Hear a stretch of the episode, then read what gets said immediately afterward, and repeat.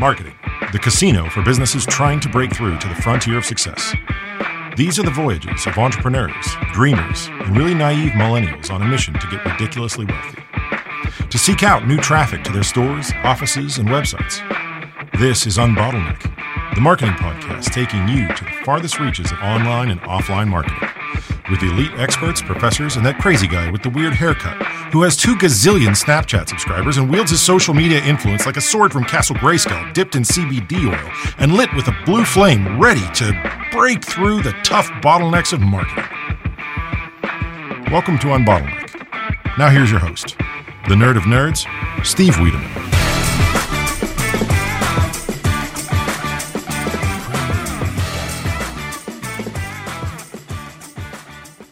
And welcome to another episode of Unbottleneck, the marketing podcast that helps unbottleneck tough marketing challenges. Today with us is Al Safadi. Al is a digital marketing expert with more than a decade of experience helping startups and established brands. He's the president of Safadi & Co., a boutique hybrid digital marketing agency in Irvine, California. Welcome, Al. Tell us a little bit more about yourself. Hey, Steve. Thank you for having me. Uh, well, my journey to SEO and digital marketing started way back in um, during the dot com era. Uh, I first started as a developer, and after a few years, you know, uh, you know, I had some web properties that I needed to, needed to build traffic to. So I learned SEO and you know SEM on my own, and that's pretty much like around early 2000s. That's where I started diving into uh, the world of SEO and SEM. And after the 2008 crash, I started working professionally as an SEO SEM expert for many companies. All the way till recently, I, I was holding full time jobs and I was doing consulting on the side. And the last couple of years, I decided to go on my own full time, and it's it's been a life changing experience.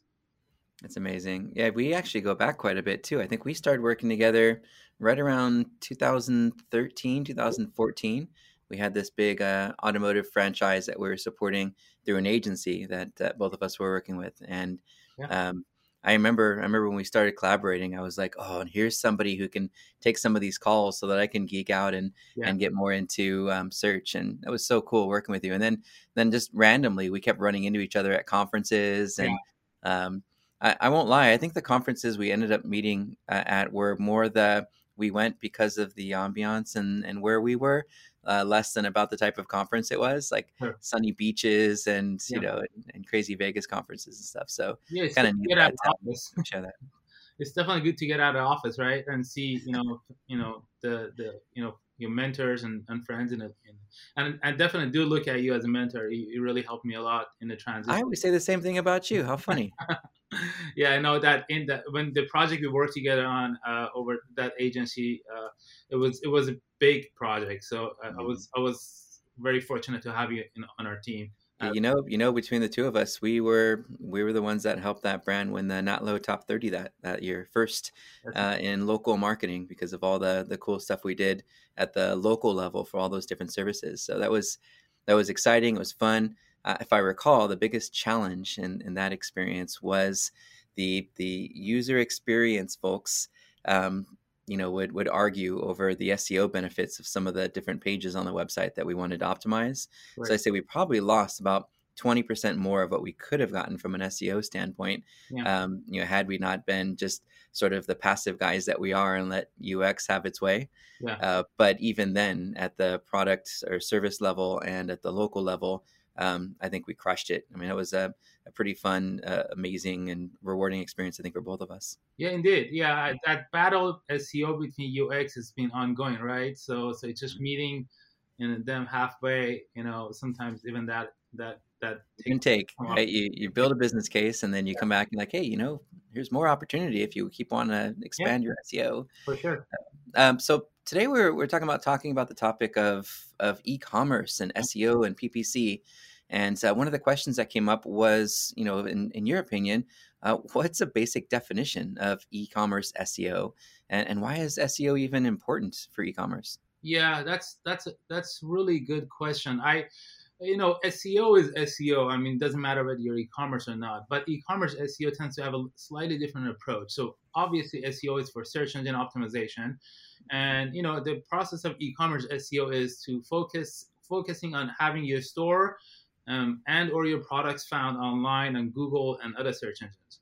It's a series of things that you do to your website, to your to its content, um, on, on, page and off page to, to to to help you become more prominent in the search results, mm-hmm. and and uh, and obviously make sales. Um, we I started on my journey into world of marketing when I started selling stuff online. So I that's where I learned SEO. That's where I learned marketing, and for many years that's all I knew before I started becoming a professional marketer, and I was able to experiment other type of businesses like the one we work together with.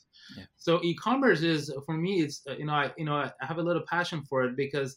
Uh, because you can see the work you do almost immediately translate into in dollars. Dollars, yeah. you know, like you know, as opposed to lead gen is sometimes you it might take a little bit, and there there's a lot of things outside your control. Yeah, but, well, that lead didn't turn into a client, so that one didn't matter, right? Whereas ecom, you're like the dollar is right there. Yeah, it's right there. You you did this, it, it give you this much lift in traffic and this much lift in, in, in sales. And that's why I really enjoy it.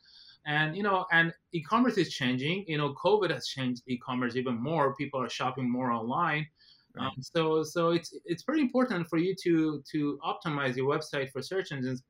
Um, not everybody jumps to Amazon. All the Amazon is the prime um, e-commerce shop on the internet right now. People are still going to Google and searching for things and it's not only just to buy online but also curbside pickup so so so you have to be able to optimize for all those type of searches um, yeah when I, when I think about e-commerce i i tend to to gravitate toward the category subcategory and product detail pages knowing that the category pages uh, uh, address some of those broader searches that users are making that i want to use to build brand awareness to you know to show searchers that you know we're an option if they're looking for a, a product category in a, in a certain category or subcategory.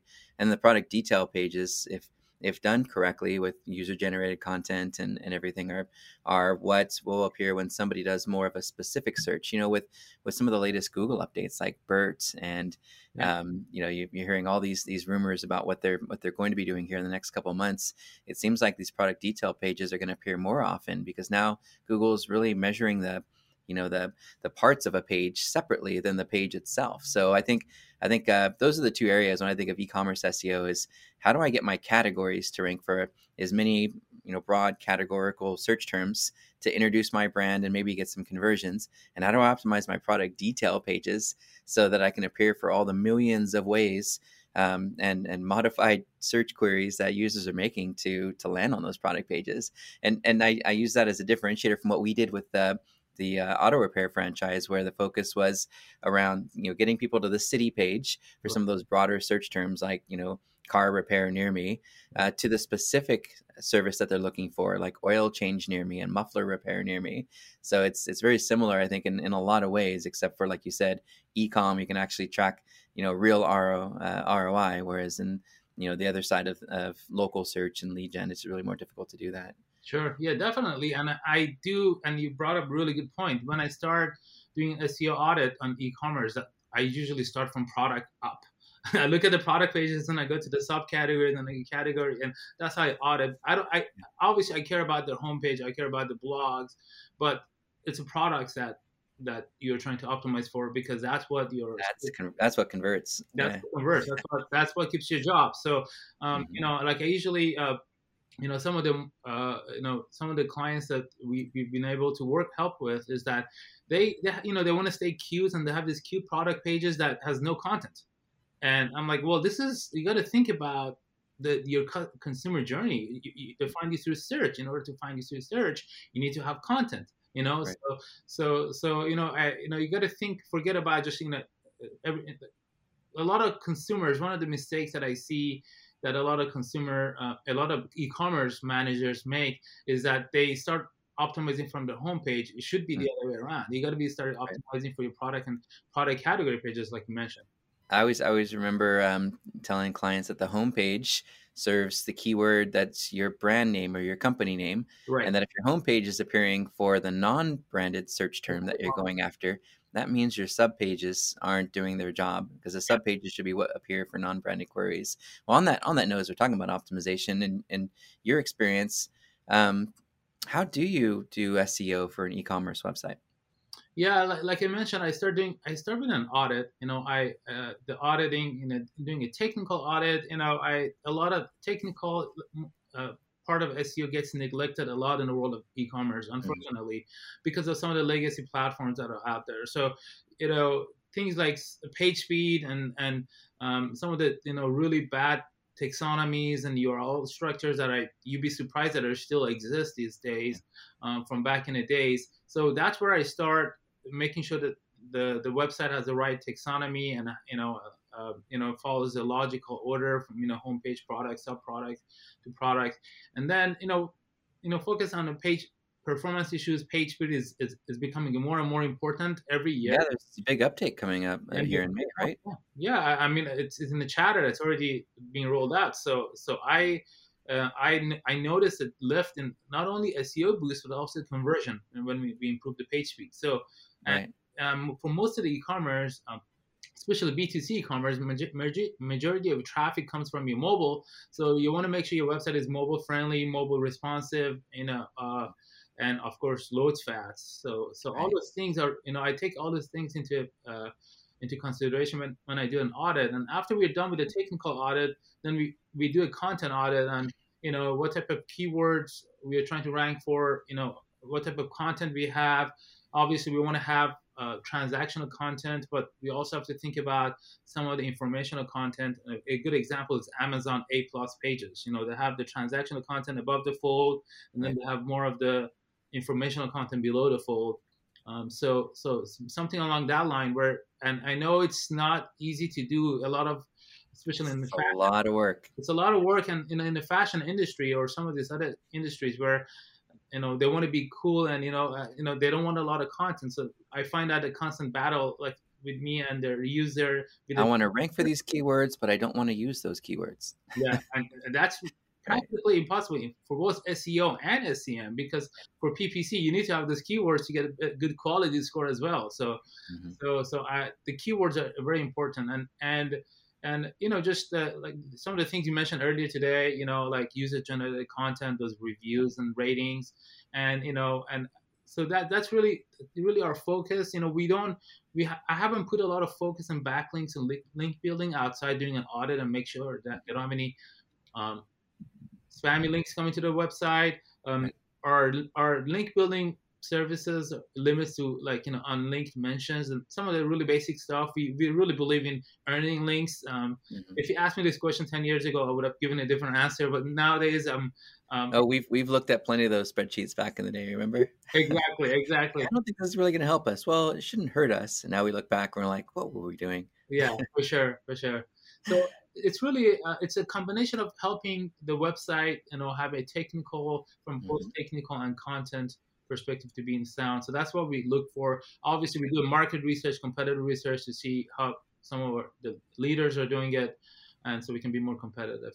I know. I know. When we're talking about user experience, one of the platforms that I've oddly found myself promoting more than than I usually do is uh, Shopify. Yeah, I wasn't happy with how Shopify limited certain SEO capabilities. I didn't like having you know the the word um, I don't know if it was was a category or um, catalog or something in the URL, and it was driving me nuts. And you couldn't remove it because their platform is just built the way it's built, and you just have to deal with it.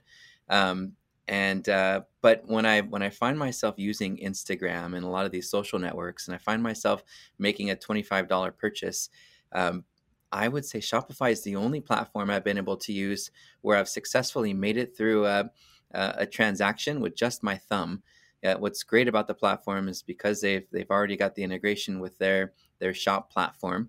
Um, I can literally, you know, click, click, click, click, purchase, and then feel guilty afterwards because I made an impulse click, uh, impulse purchase. Right. Uh, where sometimes I'll I'll bail out halfway through the process if I have to fill out a lot of forms and stuff. I'm like, you know, it's it's not really worth it. Why am I buying this anyway?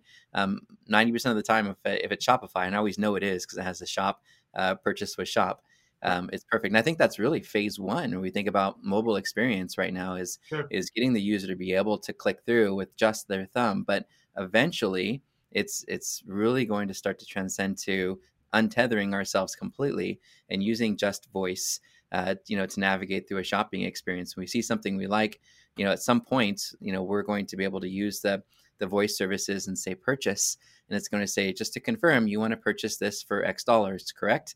And you're going to say yes, and it's going to be like you're on the phone or customer service, but with with an actual um, uh, with I believe with some of the coding that goes onto the page to allow you to do a voice enabled purchase. I think it's going to get really interesting. But you're right. I think mobile is the first the first way to do that is to get a tap tap tap purchase experience, right?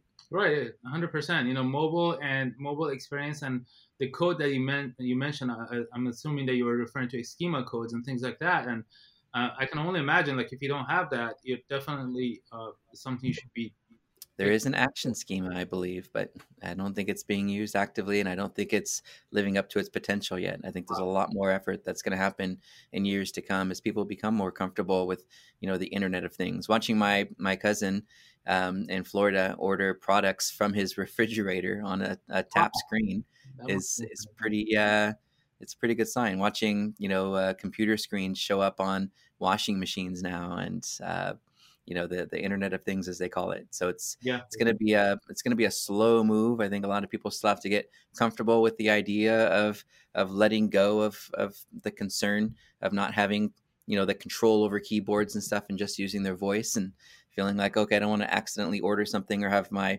my five year old order $600 worth of products or something right?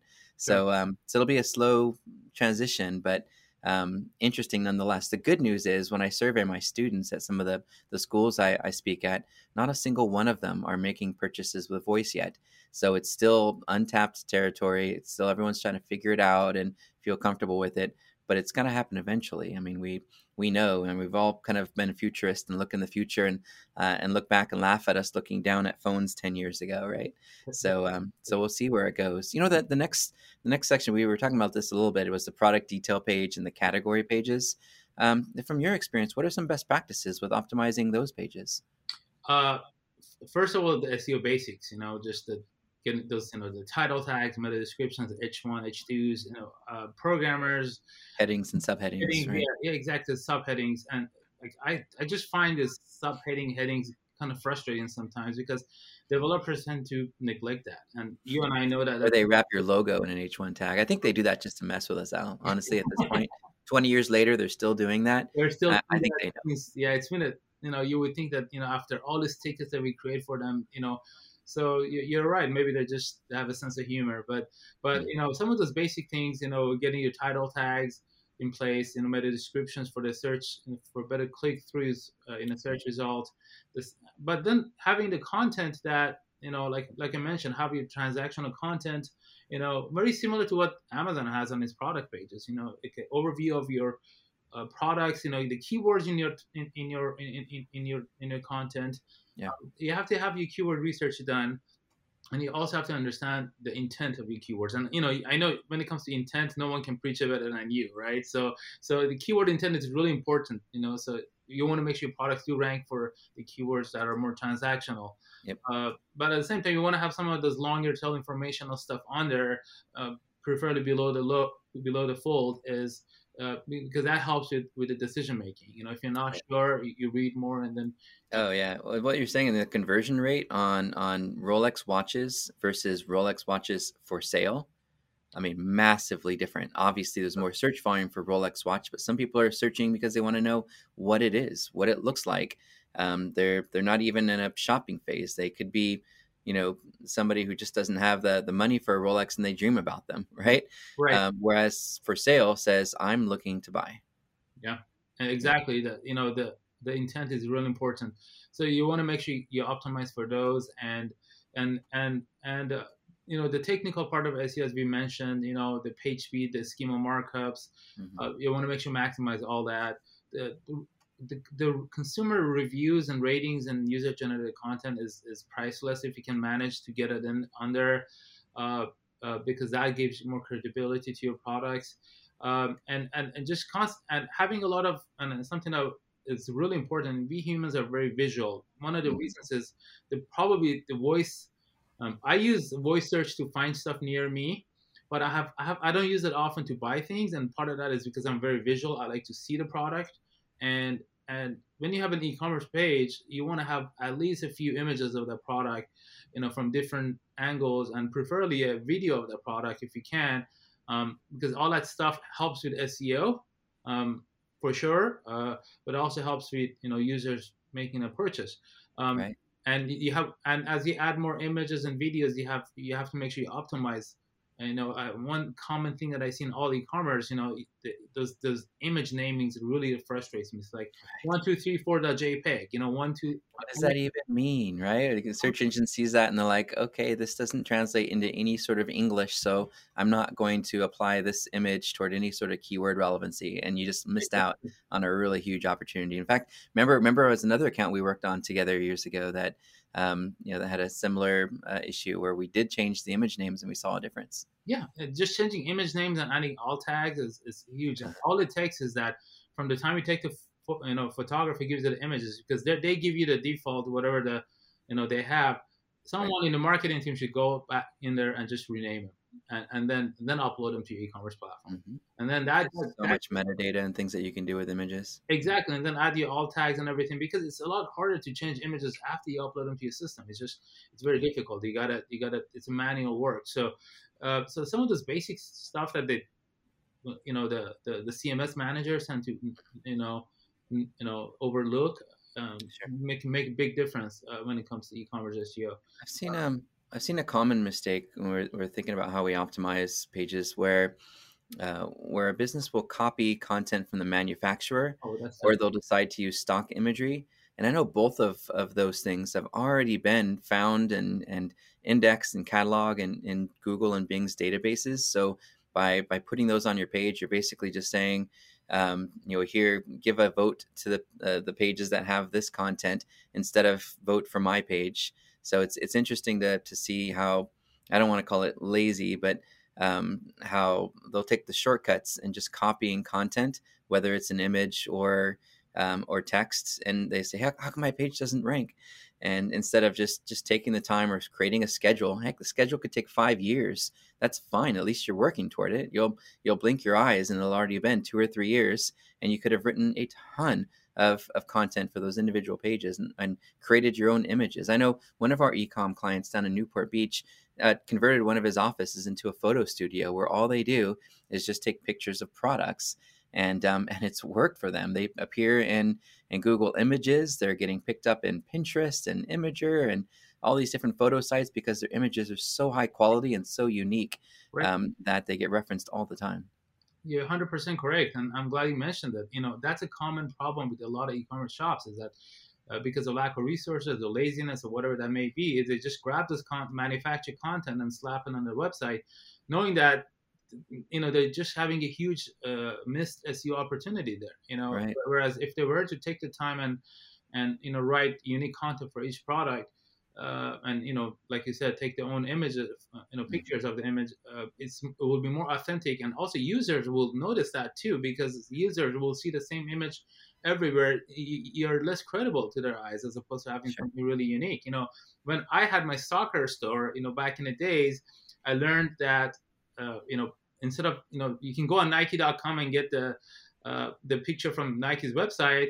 But then what we did is we, we got a, one of those headless mannequins, and then we would just put the jersey on and take a picture. Nice. And we didn't have the, the, you know, we were a small company, so we didn't have the, all the equipment that we should. But even that was really a lot of consumers really liked it because, and they, it's also harder to copy from you, you know. So so if you produce your own images, uh, you know, it would be more authentic. So you're 100% correct, and and that's definitely takes it's a bigger undertaking. Uh, it takes a lot of training with the CMS, you know, managers and and just the marketing staff of the clients. But it's a common problem that an opportunity for optimization. Yep. We did figure out a content hack once for being able to scale on on e-commerce sites for uh, product details and and for categories. Is we use Amazon Mechanical Turk. Yeah. They have a, a group of users that are called masters, and for a couple dollars, you know, you can uh, you provide a, a, template and you say, look at this page, describe the picture, describe the benefits of the picture, describe the type of person that, that this product would be good for. Um, and we, we have all these different little criteria that we come up with where they answer the questions in a survey. And then you, you just, you know, you use a spreadsheet, you, uh, you load it up in Mechanical Turk and within, within a day or two, you could get a thousand people to to give you product information that you can then you know give to somebody on the team to to port over into the actual uh, landing pages. So you definitely want that level of moderation. But now you don't have to write it. All the writing's been done. Now you just have to you know uh, borrow from the content that you ordered from people who answered questions about the product page so it's it's still a lot of effort but at least you don't have to manually write one page at a time you can do a thousand pages in a day um, you just can't load them up as as quickly as that but that was a neat little way to um, uh, you know to to get content quickly uh, by simply sending out a survey with specific types of questions that that play into creating unique content. It's called Amazon Mechanical Turk, and sure. uh, I think we've used it before and done yeah. some fun creative things with it in the past, right? Yeah, hundred percent. And that's Amazon Mechanical Turk, or you can get an intern in house and just mm-hmm. Uh, a couple of interns. It's like you just write this product description with this template. Right. Like you mentioned, there's a lot of good solutions out there, and there's also automated solutions out there that I'm not a big fan of, but some use it. You know, it's getting better with you know, uh, but uh, whatever you can do is try to work really hard to have those unique um, your product content as unique as possibly can.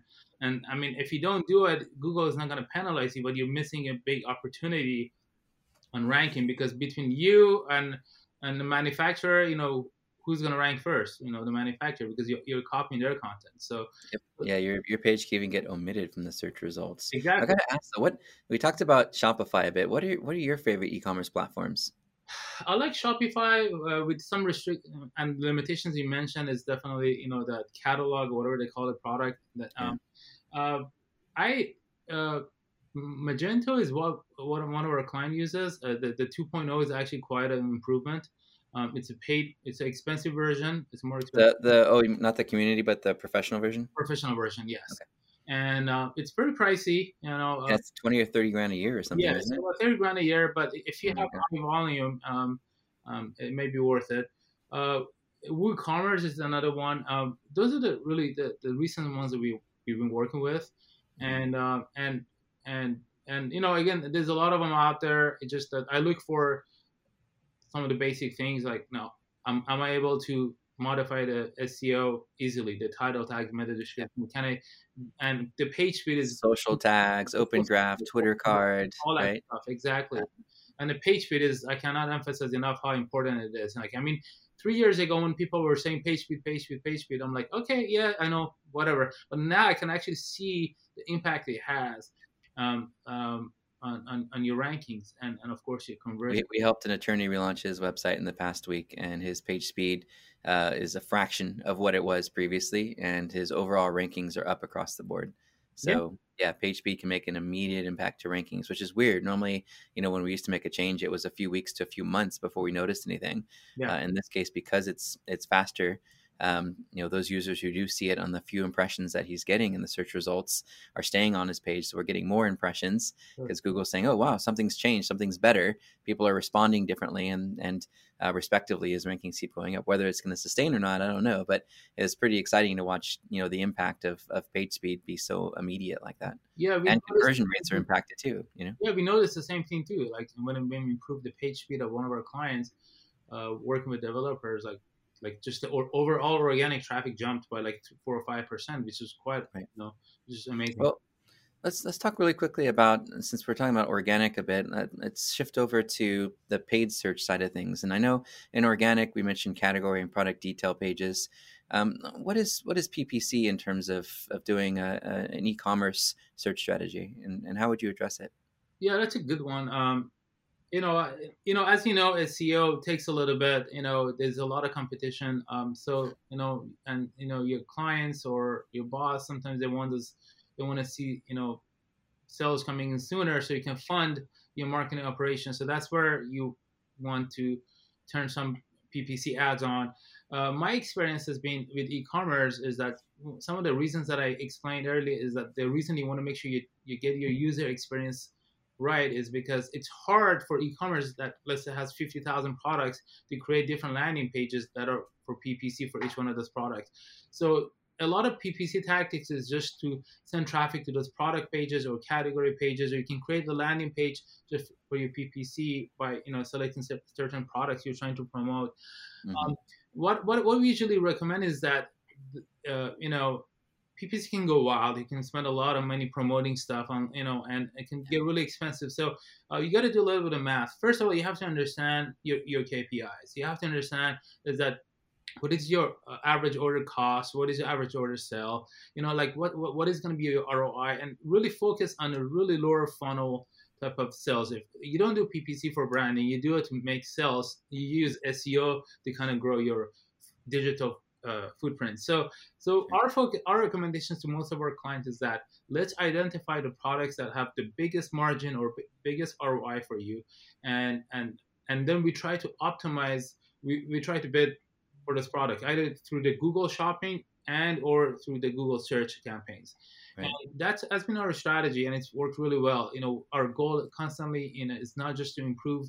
You know, we want to make sure that they have good ROI justifying the PPCA spend, and then from the month, and and as long as they have a positive ROI, we continue uh, um, focusing. The primary the primary channel right now for search is Google, but we've been tapping a lot into Amazon. You know, a lot of a lot of our e-commerce also have Amazon stores and they sell on Amazon, and Amazon does support PPC services.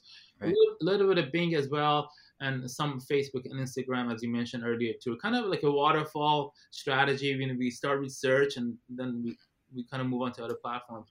Yeah, a big part of it is um, is the shopping ads in the Google Merchant Center yeah. and yeah. uploading. You have to make sure you're on a, a you know e-commerce platform that provides a product feed that you can and a, a shipping and return feed um, so if, if you're lucky you can actually get that beautiful little google badge you know the uh, with the reviews and yeah. product reviews and so forth uh, that that could definitely improve conversion rates but i've noticed i've noticed there's multiple ways that you can optimize your shopping feed i know for larger catalogs it becomes a little bit more difficult in how um, how you configure your, your ad groups and negative keywords and so forth.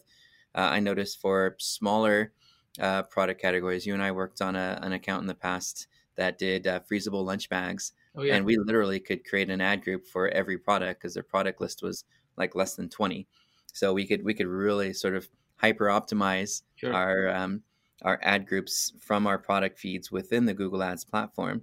But I've noticed for larger catalogs that third party services can make optimizing a little bit easier, such as Feedonomics. Yeah. I know Feedonomics did a pretty decent job with allowing you to take the default garbage that your CMS will spit out sometimes uh, and rewrite it so that you have more compelling titles and product descriptions uh, to give your, yourself a chance to compete in those you know uh, product searches in Google Shopping. Yeah, that's amazing. I uh, we we don't we haven't used a lot of third party uh, tools as of yet, but definitely you know you have a good point when when your e-commerce um, accounts are really huge, uh, you know, you definitely want to use some of the third party tools to create those ad groups. It's, it's going to be pretty time consuming, not only to create them, but to manage them. So, so you're going to need a little bit of uh, help there. Um, how, would, how would you create? So we talked about Google a bit and Bing and, yeah. and Amazon. Um, how do you create a Facebook PP, uh, PPC campaign? Because I click on those things all the time, and I'm like, I should be banned. I should not be allowed to look at Facebook yeah. or Instagram because I'm like following my family, and then all of a sudden I'm like, oh, cool, this could improve my memory, or this is right. gonna give me less stress at work, and I'm just clicking on everything like an idiot. Yeah. Um, how do you create a, a, Facebook PPC campaign? I mean, you brought a really good point because people on Facebook like to click stuff, but they don't have it necessarily the intention of buying, right? Because they go on Facebook to socialize. So you have to get your audience list like in order. For example, a good audience list is that the shopping cart abandoned the last 60 days and maybe you want to retarget them with um, in, a new promotion, you know, 10% so you Can, you can upload a list of anyone who's made a purchase through you as a customer list on Google and Facebook, right? Exactly. You can do that on Google or Facebook as well, on Google as well. But on Facebook, you don't, it's a lot like email marketing. You want to have different lists, you know, last 90 days customers, last 30 days customers, the customers who only bought one time you know you want to get them to buy again. So yeah it's you have to segment those audience lists and that's mm-hmm. really what it is and that's how you can uh, reduce those wasted clicks as opposed to the traditional very basic uh, retargeting of hey let's retarget whoever visited our website. That's where you start getting a lot of clicks of unwanted clicks. But if if you were like let's say if you were able to identify all your shopping cart abandoned uh, mm-hmm users and upload that list for the last 30 days and and you know you would have a pretty good idea of why they abandoned. Maybe maybe you can offer them free shipping. Maybe you can offer them a ten percent, twenty percent off.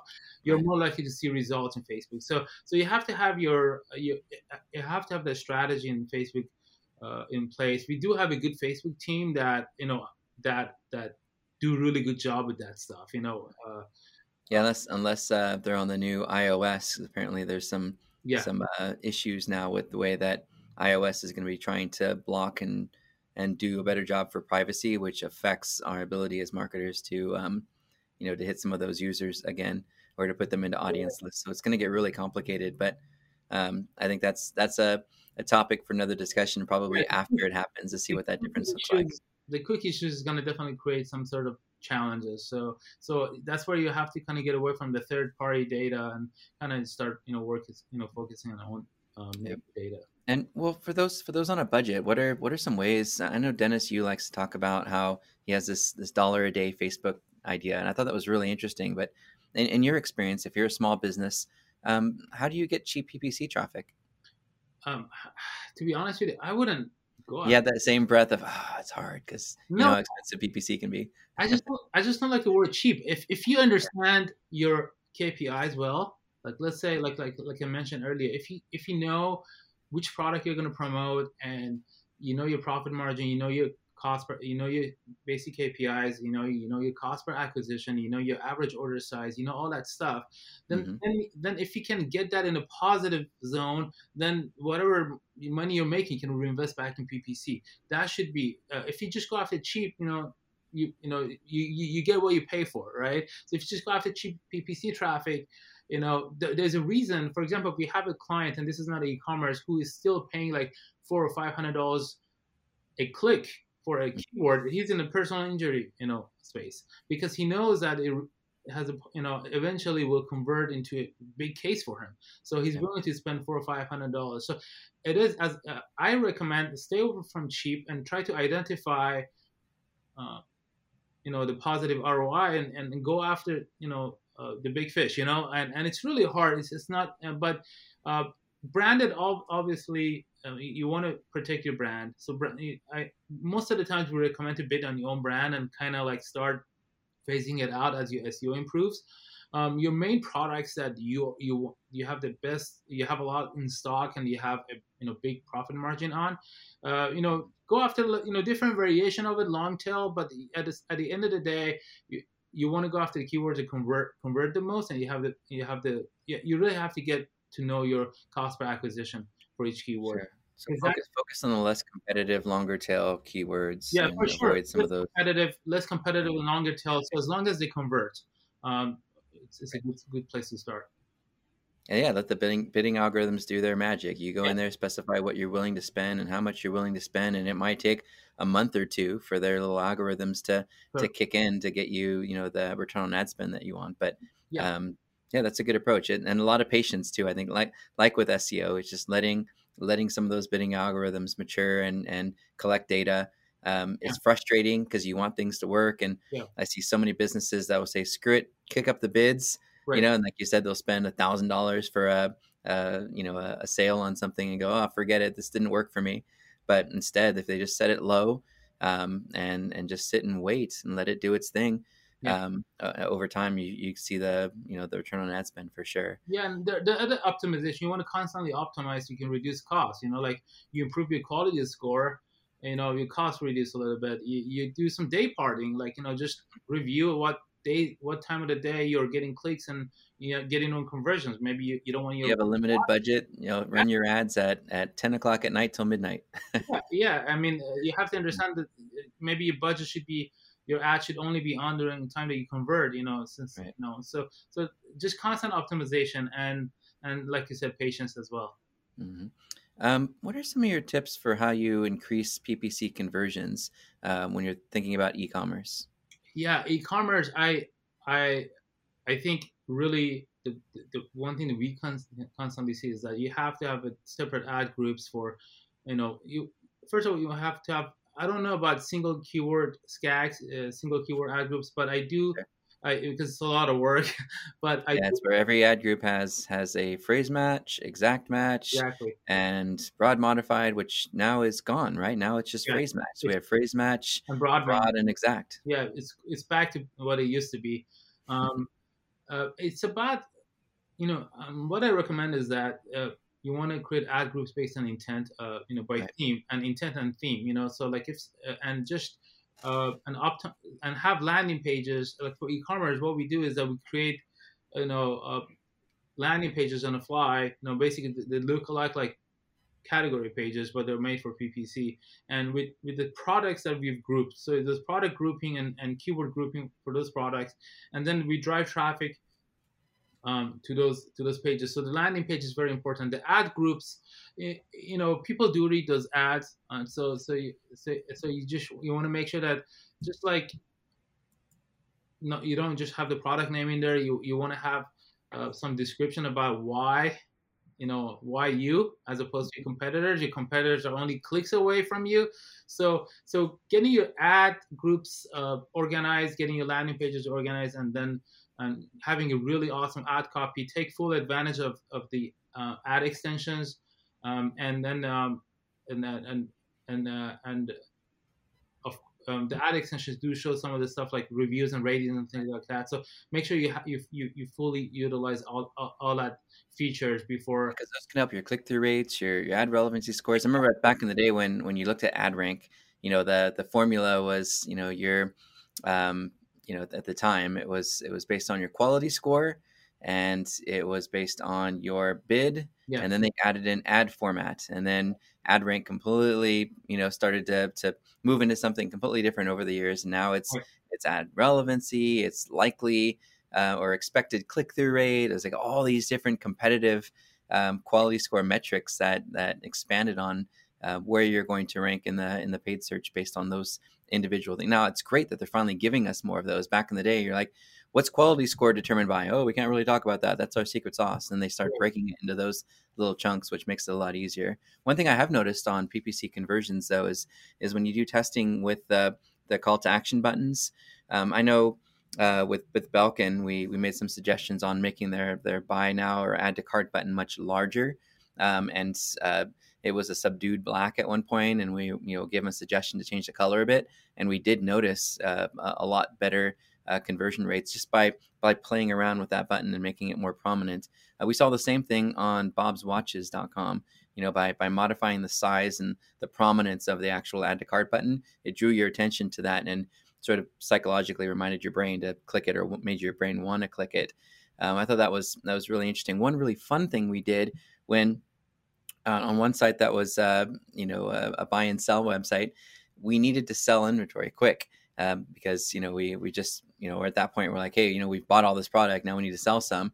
So we we throttle on this neat little feature that instead of it being like a light box or a, a pop up, it, it just literally is a CSS and it, it in the middle of the page it would drop down and it would say um, hey we've noticed you've been looking at this item for a few seconds um, so you know we we really want you to have this. If you buy it in the next you know five minutes or if it was a, lot, a more, more expensive product so we gave them like 20 minutes. If you buy this in the next 20 minutes um, you can save you know another 30% or 20% so it, it invoked the need to of urgency to, to purchase it. So we when we did this we we sold with a timer by the way it was counting down um, we sold three times as many product when we uh, when we did that. And we got the user into our opt-in because now they were a shopper uh, and we could remarket to them and, and get them to buy, buy something at regular price down the road. So so it all the lifetime value of that client balanced out you know a little bit of that that's um, you know that's uh, cost leader that we put out there to begin with but that was those are a couple of things that I've noticed really work. Was there one thing in particular that stood out for you in in sort of landing page conversion optimization at the product detail level? Um, I think chatbots. Like I think I think you know Okay. people do have questions, and if you, if your product you feel like your product needs some more explaining to do, I think I think that, that that could help.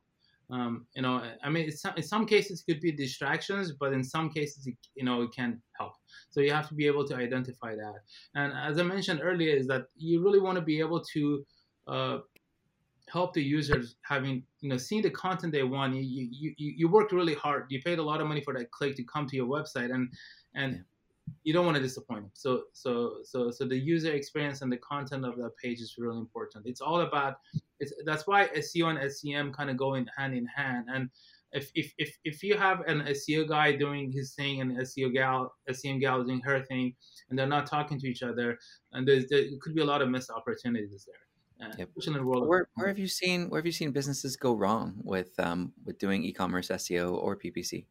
I mean, some of the things we just mentioned earlier, just like not um, for SEO just not doing the products, uh, not not investing in the product content, uh, unique product content, and that's just and those images as we mentioned. Taking the lazy route, copying and pasting. Exactly, and and and and also not having it, not truly understanding their consumer journey. You know, you know like, uh, and and trying to understand I mean, so you have to be, be a good marketer and figure out like who you're going after. You just don't want to go after a keyword search volume. You know, like we said, you want to see which keywords are or you should be going after for SEO and SEM, and and what and who are these customers? How can you uh, the better you understand the psychology of consumer, the, the better you can optimize your campaigns on ad copy level, on a landing page content level, and SEO content level, and you can form your strategy around around your uh, your target audience and and uh, you you want to have a in my opinion more in, integrative approach to marketing you know mm-hmm. 10 years ago 5 years ago you know the social media expert was doing his or her thing you know uh, the seo person was doing you know different things and you should at least be on the same page have in some cases it may not make sense for you to bid on your branded terms because you're already ranking for it organically and you're just wasting your money so maybe you can shift some of that money into non-branded terms. In, yeah. in some cases, you have to protect your brand because your competitors are bidding on yours. So yeah, you have so so you have to have that open. And if you just have this one size fit all approach, that budget allocation thing where it's you start with the company name as a as a campaign and then you have product name as a campaign so you've got branded squared away. Then you get into product type right? When someone's looking for running shoe or walking yeah. shoe then you get into product benefits right? Because that's kind of the next level down. We're not really looking to buy yet, but they're looking for something to help them with a problem. Sure. And then last, lastly, if, if you have to do it at all, you can get into like competitor conquesting and going after some of the things that your competitors are getting traffic from. I think that's for sure. You know, what's interesting is Amazon does make quite a bit of money uh, from their affiliates. Um, I've never really had much experience with that, and and and you've been doing e-commerce SEO for for a while. Are you are you working with any sort of affiliate PPC campaigns, and and how is that how has that worked, or where where have you seen success? We don't do a lot of affiliate as of right now, uh, but the only company I, we work with does uh, print and demand for affiliates. So okay. so so we've done the other way. So we are we are trying to target them, uh, getting them to come and become become an affiliate. Uh, so I won't have a lot of opinion about that right now, unfortunately. But that's something that I've been looking into for myself as a as a side, um, you know, side gig. Everyone likes affiliate money, right? It's like yeah. you get a paycheck, and you're like, "What do I do? Oh, I just I created a blog post, and it had a right. uh, a link to a, an Amazon article. A lot of those yeah. those bloggers out there that get hundreds of thousands of visits a month, they monetize their sites by you know by recommending Amazon affiliate links, and even YouTubers now find the links in my description, and you know it's all that kind of stuff. Yeah, hundred percent. I mean, like I, I get targeted by those guys all the time. You know, and, uh, and blog, you know, I read blog posts. You know, it's a sponsored blog post. You, you know, and and and uh, it, it, to, in my opinion, I I still like to discover. Uh, uh, the brand and search myself because it feels more authentic and as opposed to an influencer telling me. So, but yeah, definitely influencer marketing is is sure. a big thing for e-commerce, and and and uh, and that's something that it's going to get bigger and bigger as time goes by. You know, TikTok right now has made a lot of millionaires just by being, mm-hmm. you know, influencers and, and, and, and affiliates. So that's, so that's definitely an opportunity for many e-commerce shops. That, uh, this, this has been a lot of fun going through and geeking out a little bit with you on, on yeah. e-commerce search. I know we're getting near the top of the hour. Um, before we do, are you ready for a lightning round of questions? Sure. Uh, what is... I didn't give you any hints on these two, so you're totally winging it. You ready? Yeah, sure. All right, your favorite three SEO tools. Go. Uh, Screaming Frog, SEMrush, and Google Search Console. Oh my God, we we're like brothers from another mother, man. Who should we be following in the SEO industry today? Um, definitely you, Steve Wiideman. Um, oh come on. Um, not Neil. Patel, not Neil Patel. okay. Um, I'm bad with names. I have all of them on my Facebook, but uh, uh-huh. but uh, who do you recommend? I, uh, Aleyda right now and Lily Ray. Um, Lily Steve Ray, doing great things. Yeah, for sure. Mm-hmm. For sure. Um, cool. What are your favorite SEO groups in Facebook or LinkedIn? And I know you're in our Search Marketers Club, so yeah, cool. yeah, your uh, your group Search Marketer Club. Uh, to be honest with you, I, I don't I don't know. Like I, I I'm in, in, a bunch of groups and I, I I just based on topics that I see popping out. Sometimes sure. I participate, but hey, if it if it shows up in in alerts, I'll jump in. Right, I like in all these groups, and if something looks interesting, you dive in. Yeah. My recommendation is get in, and if they have a hundreds of thousands of followers, yeah, um, that means they're they're legit. Yeah, and it means that there's a lot of noise too. So there's be careful with those sure. ones. Yeah. Um, what's one SEO myth that you still see that drives you crazy? one SEO myth. Uh-huh. I you're gonna say PBN. Um, I was just gonna go. Yeah, I was just. I still think uh, like bounce rate. You know, bounce rate. Okay. Uh, bounce rate is our definition of bounce rate and what Google understands bounce rate is two different things. I mean, when people say, "Oh, reduce your bounce rate, your SEO will improve," no, because I no, our our bounce rate tanked on this lawyer website that we uh, we just redid, and the conversion rate went up by over fifty four percent. Yeah, and and that's what it is. Bounce rate and SEO, uh, it's it's not the correlation isn't there. Uh, you know, and in Google Analytics, you can get your bounce rate below one percent really easily. You just have to figure out where to put the code. so, right? So, so, yep. so I think that that was one myth that I've always tried to argue against. Um, and uh, and and uh, you know, like cool. bounce rate. That's a good one. I like that. What's what's the fastest way to rank a new page on organic search results? Since we're talking about e-commerce, yeah, I'm going to give you a category page. How do we get this category page to rank in organic quick? Um, do everything that you have to do on page. You know, the title tag, meta descriptions, um, and uh, headings and subheadings. Make sure that page has content worth reading. You know, if my my hack has been uh, looking at the first page of the results for the keyword for that category and and making sure that you have everything and more that the the top guys in the top 10 results have yeah uh, and then i would get all of the links that those pages have earned so that way you have an overlap of of inbound links oh, uh, from the different pages that appear on page one that's always been my little quick hack is have everything and more uh, and then you know get all the links that all of those pages ha- have earned as opposed to just one or more. Better learn from master yeah for sure. what's your fastest way to rank a listing in google maps? Uh, we didn't talk about Google Maps much, but what's what's one little uh, trick that you've learned?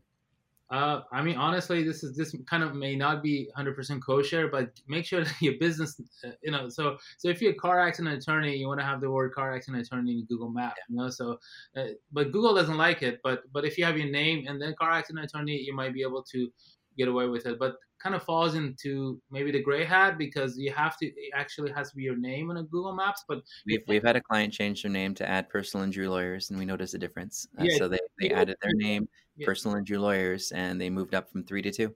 Yeah, you got to put the keyword in the name in your names for sure. That's... But they legitimately changed their business name. They didn't yeah. uh, they didn't try to hack it or lie. They went in and, and it's updated with the bar association and all those guys too. Yeah, for sure. Yeah. Um, what is the most important landing page SEO focal point in your opinion? Uh, you mentioned it earlier. You know, just having constantly reminding consumer one one focal point though: title, description, oh, heading. Okay, got it. Speed. What's the one thing that you think is the most important landing page SEO focal point? Not an easy question to answer because I think they're all important. But you could only do one thing. What would it be? Uh, if if you, I, boy, that's hard. I think I would do title tags. I would, okay. I would change the title. I would make it. I would make it match what I wanted to the product, what I want to do. What, because that's the first thing the user sees in the search results. That affects your your keyword relevancy and the user search behavior. That's yep. like the biggest ad copy you see in the search results. Yep. Well, we got to wrap up here, but I got a couple more. Let's see if we can burn through them. Um, what is your number one best link building technique? Um, on link mention, if you're a more established business, chances are is that you have a lot of people talking about you and they have a link to you. So just doing a you know, outreach to them either through email, social media, asking them for a link. That uh, so unlinked unlinked mentions. Yeah, that, nice. I mean that works really easily if you know. Yeah, because they already like you. They already yeah. like you. Yeah. Um, EAT, expertise, authority, trust. Is it more important to have that on the landing page, like the quality raters guideline, or is, is EAT more of an off uh, off page signal? Uh, I, I I think definitely on pages you, you got to get you on. Okay. Yeah, so uh, it's off page as well, but definitely on page as well. Last one. Does offline marketing help with keyword rankings? Yeah, for sure. I think everything, you know, that's what I said. Everything kind of helps everything. So, so you, you want to be talking to your offline marketers and, and making sure you're all on the same page, promoting the same type of products and things. And because the, the journey is very complicated. You're online, you're offline, you're on your mobile, you're on your desktop, you're on your, yeah. uh, you know, Amazon. Echo. So so so yeah, everything kind of works together. So it's important to, to talk to everybody in your department. In your market. Well, congratulations, man! You survived the lightning round. Thanks for hanging out with me today and, and sharing with all of our listeners all these great e-commerce SEO tips. What are some some ways that if someone wanted to learn more about e-commerce or talk to you about doing some PPC for e-commerce that they could reach you? Just go on our website, safadi.net, um, and okay. just, just click on contact us. I'm usually very easy and fast um, in replying. So you can. I saw that on a bathroom mirror once. I was wondering what that was about. so you heard it you heard Al. It says safadi.net, and you have a, a Twitter too, right? Yeah, it's Safadi and Company. Safadi Company. That's our Twitter. I I'm on LinkedIn, so just just go search for me, Al Safadi. I share almost daily. I share things daily. I look forward. Uh, you know, I, I'm a big follower of yours on LinkedIn too. So look, looking forward to the next content that you release. Yeah, we, we definitely got to do this again. Thanks, Al, for uh, for hanging out with us, and guys, thanks for listening. We'll see you on the next episode.